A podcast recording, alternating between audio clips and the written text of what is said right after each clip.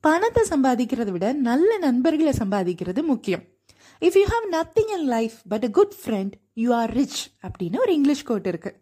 நமக்கு நிறைய ஃப்ரெண்ட்ஸ் வேணும்னா ஃபர்ஸ்ட் நாம ஒரு நல்ல ஃப்ரெண்டாக இருக்கணும். நல்ல ஃப்ரெண்டாக ஒரு நல்ல ஹியூமனாக இருக்க லைஃப்பில் மூணு விஷயங்களை ஃபாலோ பண்ணணும். ஃபர்ஸ்ட் யாரையும் கண்டம் பண்ணக்கூடாது.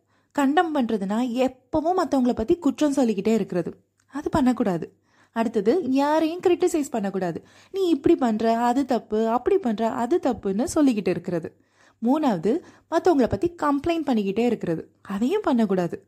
டோன்ட் கண்டம் கிரிட்டிசைஸ் ஆர் கம்ப்ளைண்ட்னு டேல் கார்னகி தன்னுடைய how to win friends and influence பீப்புளுங்கிற புக்கில் சொல்லியிருக்கிறார்.